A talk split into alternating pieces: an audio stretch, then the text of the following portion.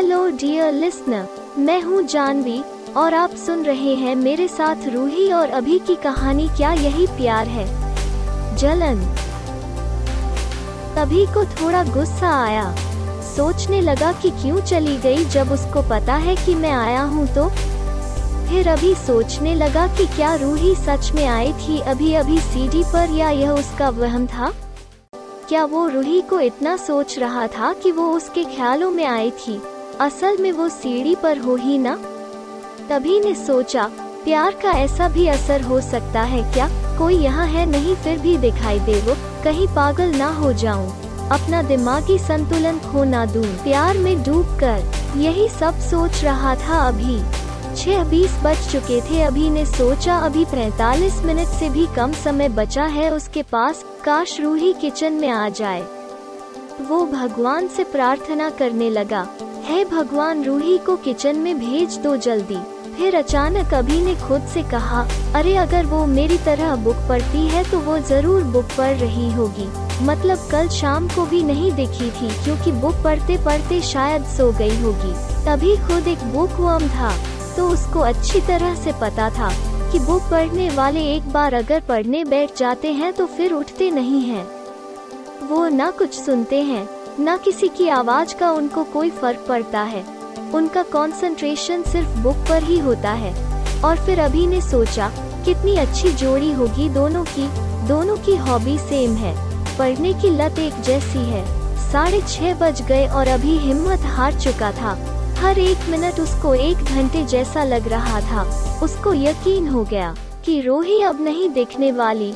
वो फिर भी दुआएँ माँगता रहा कि उसकी रूही एक बार किचन में आ जाए और भगवान ने उसकी सुन ली। रोही किचन में आए, उस नाइट गाउन में नहीं बल्कि एक टू पीस में, ऊपर व्हाइट था और नीचे रेड स्कर्ट में। उसको देखकर अभी का दिल अचानक जोरों से धड़कने लगा।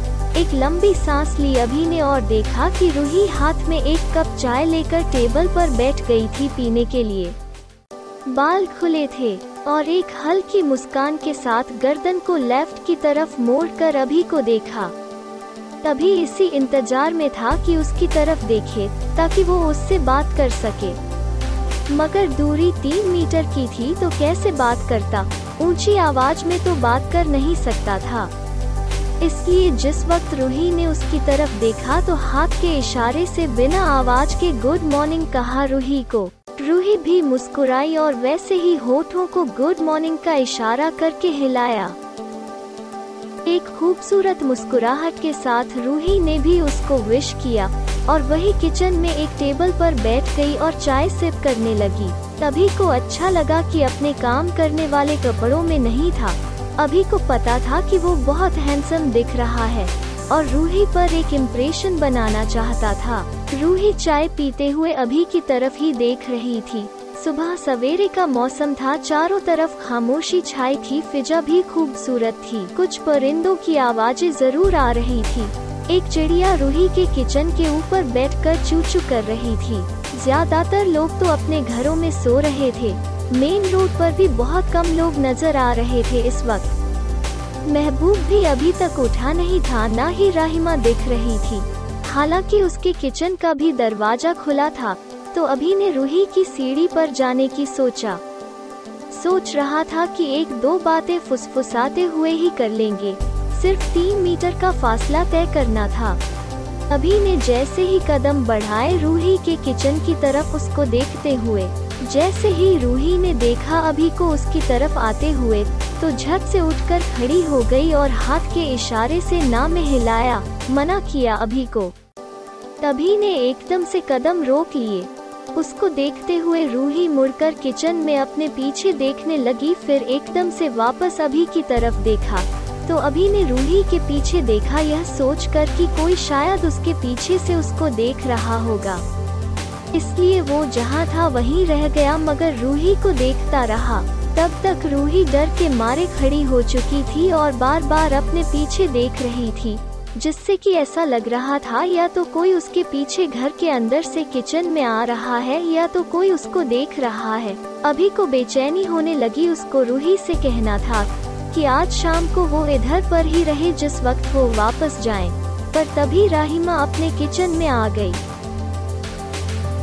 और अभी को हेलो कहकर उसको एक कप चाय दिया पीने के लिए। राहिमा के किचन का दरवाज़ा ठीक उस वॉशरूम में खुलता था जहाँ अभी और उसकी टीम चेंज करने जाते थे।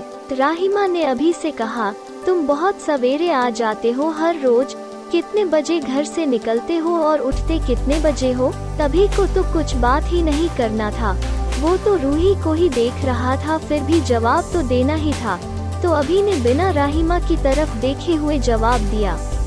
उसको फिर गुस्सा आया और वो मुँह बनाकर फिर वापस चली गई। इस बार अभी ने रूही को मुँह बनाते हुए देखा और अब अभी को हँसी आ गई उसकी नाराज़गी पर। वो समझ गया कि रूही राहिमा से जल रही है।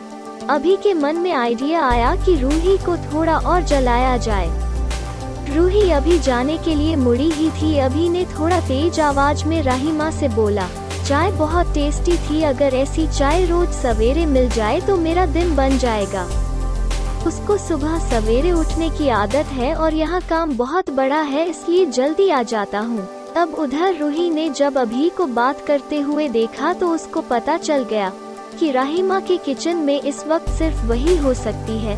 तो रूही ने अभी की तरफ़ देखते हुए अपनी चाय को खत्म करके कप को थोड़ा ज़ोर से मेज पर पटका और वहाँ से उठकर अंदर चली गई।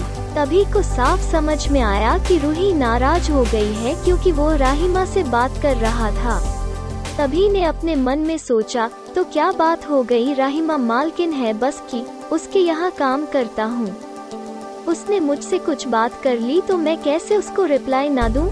अब अभी को भी गुस्सा आने लगा रूही की नाराज़गी पर।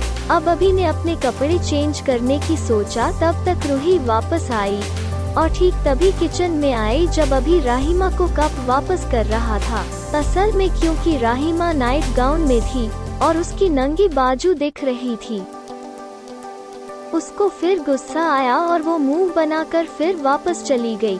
इस बार अभी ने रूही को मुँह बनाते हुए देखा और अब अभी को हँसी आ गई उसकी नाराज़गी पर। वो समझ गया कि रूही राहिमा से जल रही है। अभी के मन में आइडिया आया कि रूही को थोड़ा और जलाया जाए।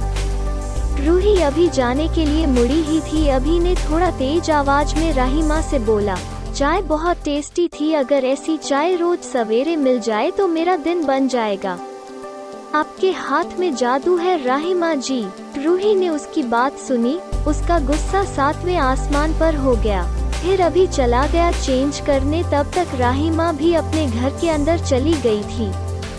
रूही फिर किचन में आई, तब तक अभी ने शर्ट उतार दी थी और रूही को देखा तो वापस शर्ट पहन ली और रूही के किचन की तरफ़ बढ़ गया, मगर फिर रूही ने हाथ के इशारे से उसको वापस जाने को कहा। तभी रुका और अब इशारों में उसने रूही को कुछ कहा। रूही नहीं समझी तो उसने भी इशारों में पूछा, क्या? तब अभी ने रूही को सीढ़ी पर आने का इशारा किया। रूही अभी भी मुँह फुलाए हुए थी तो उसने ना में अपना सर हिलाया। तभी ने जिद किया कि या तो वो सीढ़ी पर आए या तो अभी मैं उसके किचन में आता हूँ। रूही समझ गई और अपने पीछे मुड़कर देखा और अभी को इशारों में अपने पीछे उंगली करके दिखाया और कुछ कहा। जो अभी को नहीं समझ में आया, मगर इतना समझ में आ गया उसको। रूही के इशारों से शायद कहना चाहती हो कि कोई है वहाँ पर जो उस पर नज़र रख रहा है, और तब तक टोनी भी आ गया। पौने सात हो गए थे। सईद नहीं आया था। जब रूही ने टोनी को देखा तो टोनी ने उसको हेलो कहा। रूही ने भी अपना सर झुका लिया और टोनी को हेलो कहा। तभी ने वैसे ही रूही को इशारों में पीछे नल के पास आने के लिए कहा। रूही ने भी ओके कहा तो जल्दी से अभी गया रूही के घर के उस हिस्से में जहाँ नल लगा था। और वो कपड़े धोती थी। रूही आई और खिड़की से अभी को देखते हुए पूछा, क्या कह रहे हो आप? मैं कुछ नहीं समझ पा रही हूँ। तभी ने धीरे से पूछा तुम कल शाम को कहाँ थी जब मैं घर वापस जा रहा था? रूही ने फिर मुस्कुराते हुए पूछा, क्यों? मैं कहीं भी रहूँ आपको क्यों बताऊँ? तभी को समझ में नहीं आया कि अब क्या कहें। उसने यह रिप्लाई तो एक्सपेक्ट ही नहीं किया था रूही से। फिर रूही ने खुद ही सवाल किया, तभी आप किससे बात कर रहे थे? तभी समझ गया कि रूही राइमा की बात कर रही है। तो उसने जवाब दिया तुमको तो पता है ना किससे बात कर रहा था मैं तो क्यों पूछ रही हो? मुझको बताओ कि तुम कल क्यों नहीं दिखी? तो रूही ने उसकी बात को काटते हुए फिर पूछा, वो हर सुबह को तुमको चाय देती है? हाँ कल भी दी थी। मैं सवेरे जल्दी आ जाता हूँ, इसीलिए। कल मतलब जब मैं गुलाब तोड़ रही थी और आपने मुझे गुड मॉर्निंग कहा था। रूही के समझ में ही नहीं आ रहा था कि वो क्या पूछ बैठी। ओहो तो यह बात है। तुमने सुना था जब मैंने तुमको गुड मॉर्निंग बोला था कल, और मुझको कह रही थी कि कुछ सुना ही नहीं था मैंने। Bad manners for not replying greeting Roohi हंस पड़ी और कहा, वो मैं घबरा गई थी। आप अचानक इस तरह सामने दिख गए थे सवेरे सवेरे। तो मेरी समझ में नहीं आया कि मैं क्या करूँ। मैं डर गई थी आपको ऐसे अचानक देखकर। इसलिए मेरी आवाज़ नहीं निकल रही थी आपको जवाब देने के लिए। तभी ने मुस्कुराते हुए पूछा, अब तो बता दो कल तुम किधर थी शाम को? कल मेरी आँख लग गई थी जब आप जा रहे थे। शाम को साढ़े पाँच बजे तुम सो रही थी, मैं नहीं मानता। तुम अंदर से मुझे देख रही होगी। तुमने जानबूझकर वैसा किया मेरे साथ मुझको तड़पाने के लिए। बोलो, सही है ना? इसलिए आप सुबह को मुझको जला रहे थे, उस राहिमा से बात करके कल शाम का बदला ले रहे थे। रोही ने अपनी कोहनी को विंडो के कोने पर टिकाते हुए कहा, मैं वैसा क्यों करूँगी भला? मैं तो हर शाम को किचन में मम्मी की हेल्प करती हूँ। वो क्या है ना कि मैं कल शाम को किताब पढ़ रही थी और पढ़ते पढ़ते आँख लग गई थी, तभी आप लोगों के जाने के बाद मैं किचन में गई। वहाँ से देखा तो कोई भी नहीं था। सब जा चुके थे। तभी ने कहा अच्छा तो यह बात है तो एक काम करना, आज के बाद मेरे लिए बोलो करोगी। रूही ने बड़ी अदा के साथ मुस्कुराते हुए पूछा, मैं क्यों आपके लिए कोई भी काम करूँगी? जाओ, उस राहिमा से कराओ और हंस पड़ी, लेकिन अभी ने अपनी बात जारी रखी। प्लीज़, आज से हम शाम को मेरे जाने के वक्त तुम मेरे सामने रहना, या तो सीढ़ी पर या तो इस खिड़की पर रहना। मैं तुमको हर रोज जाते वक्त देखना चाहता हूँ। तुमको बाय कहकर जाना चाहता हूँ। तुम्हारे चेहरे को देखते हुए जाना चाहता हूँ। इतना करोगी मेरे लिए प्लीज़ बस इतना ही कहा, रूही को अभिनय की पीछे से सईद आते हुए दिखाई दिया और रूही ने कहा, पीछे देखो तुम्हारा बॉस तुमको देख रहा है। अब जाओ। उसको पसंद नहीं जब तुम काम छोड़कर मुझसे बात करने आते हो। तभी ने मुड़कर देखा सईद चलते हुए वॉशरूम की तरफ़ बढ़ रहा था। उसने अभी को बुरी नज़र से देखा। जैसे सच में उसको पसंद नहीं करता रूही से बात करते हुए देखना। तभी ने उसको हाय किया तो सईद ने भी हेलो किया और आगे बढ़ गया। उसका चेहरा देखने लायक था उस वक्त। देखा आपने वो नाखुश है, उसके चेहरे से दिख रहा है। अभी ने जवाब में कहा, तुम फ़िक्र क्यों करती हो? तुमको मेरी फ़िक्र करनी चाहिए। उसका कोई हक नहीं है मुझ पर। मुझे कुछ भी करने से मना नहीं कर सकता वो रूही ने धीरे से उससे बोला, तुम्हारा बॉस है। तुम उसके लिए काम करते हो तो हक तो बनता है ना उसका। तभी अपने चेहरे पर गुस्से वाले एक्सप्रेशन लाते हुए बोला, तुमको किसने बताया? मैं उसके लिए काम करता हूँ। मैंने उससे सिर्फ़ काम सीखा है पर अभी वो मेरा कोई बॉस वॉस नहीं है। जहाँ कंपनी में मैं काम करता था, वहाँ यह मेरा बॉस था। यहाँ पर नहीं, समझी क्या? अब मुझे क्या पता? मम्मी ने तो कहा था कि तुम उसके लिए काम करते हो। क्या है यार, अब तुम्हारे मम्मी को कैसे पता चला यह सब बातें? छोड़ो इन बातों को, तुम यह बताओ कि तुमको मेरा नाम कैसे पता चला? कल जब मुझे तुमने अभी कहकर बुलाया था। यह प्यार की शुरुआत है, यह कोई खेल। जानने के लिए सुनते रहिए क्या यही प्यार है?